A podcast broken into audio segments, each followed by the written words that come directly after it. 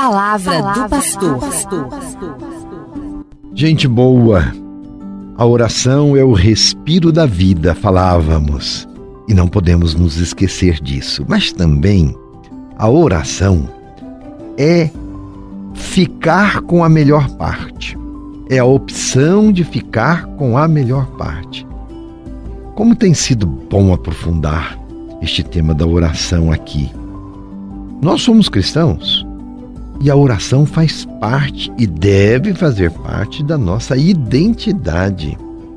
O cristão reza de forma cristã, ou seja, segundo a revelação de Deus. E essa revelação tem o seu ponto alto em Jesus Cristo. E quando falamos de revelação, dizemos dos mistérios que Deus nos dá a conhecer com a encarnação, a morte e a ressurreição de Jesus. Jesus nos ensinou que Deus é Pai, amor infinito e que todos somos irmãos. Aliás, quando Jesus ensinou os apóstolos a rezar, fundamentalmente ele disse: Pai nosso, pão nosso, perdão nosso, bem nosso que nos livra de todo mal. Ensinou que devemos rezar pedindo o reino de Deus, que a nossa vida seja dirigida pelo querer de Deus, para que o mundo seja conforme a vontade de Deus. Então, quando rezamos uma oração cristã, nós temos como pano de fundo da nossa oração esses conhecimentos que Deus nos deu, revelados por Jesus Cristo. Então, o cristão que não segue Jesus Cristo, não escuta a sua palavra e não vive da sua mensagem, corre o risco de viver uma fé pagã ou rezar de forma pagã. Não importa a quantidade de rezas que fazemos, importa é a qualidade da nossa oração.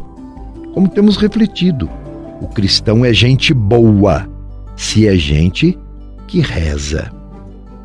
Há várias formas de se dirigir a Deus.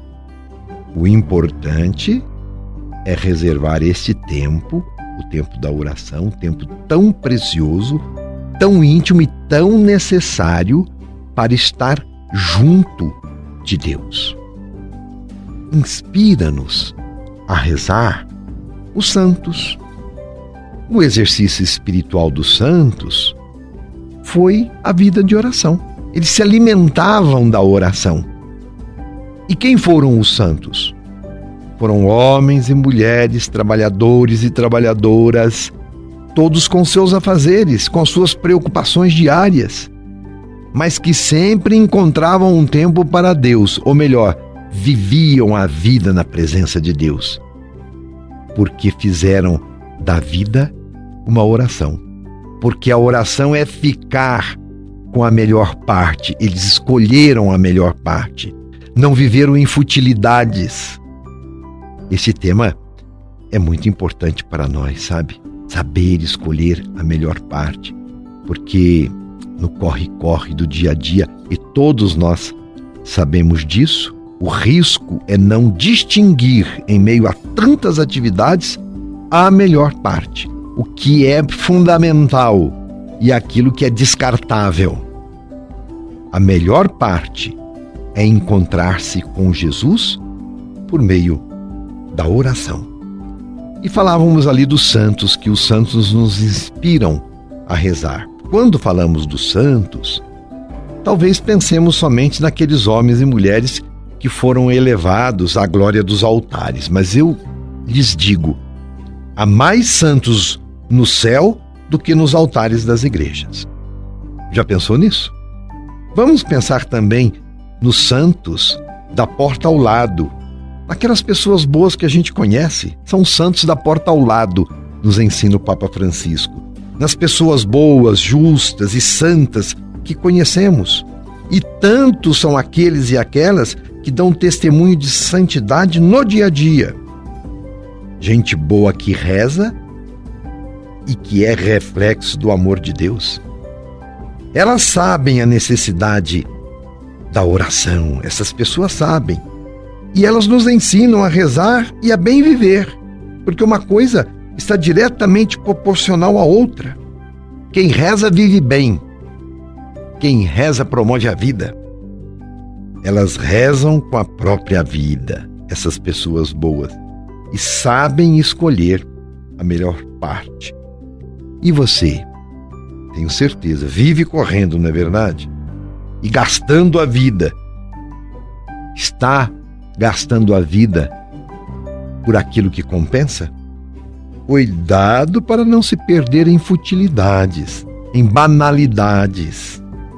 Faça, meu irmão e minha irmã, faça da sua vida uma oração agradável a Deus.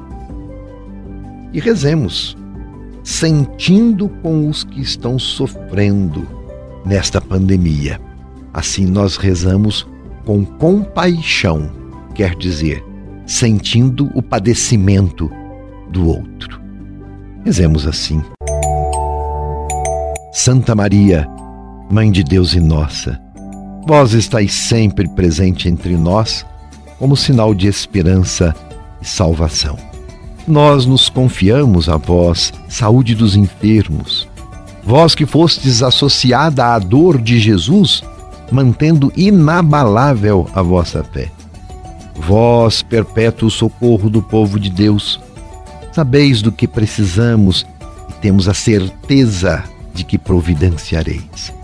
A vós pedimos, como em Caná da Galileia, que a alegria e a festa possam voltar depois deste momento de provação. Ajudai-nos, ó Virgem da Piedade, a conformar-nos à vontade do Pai e a fazer o que Jesus nos disser. Ele que tomou sobre si os nossos sofrimentos e suportou as nossas dores para nos conduzir, através da cruz, às alegrias da ressurreição. Amém. Meu abraço e minha bênção. Você ouviu Palavra do Pastor.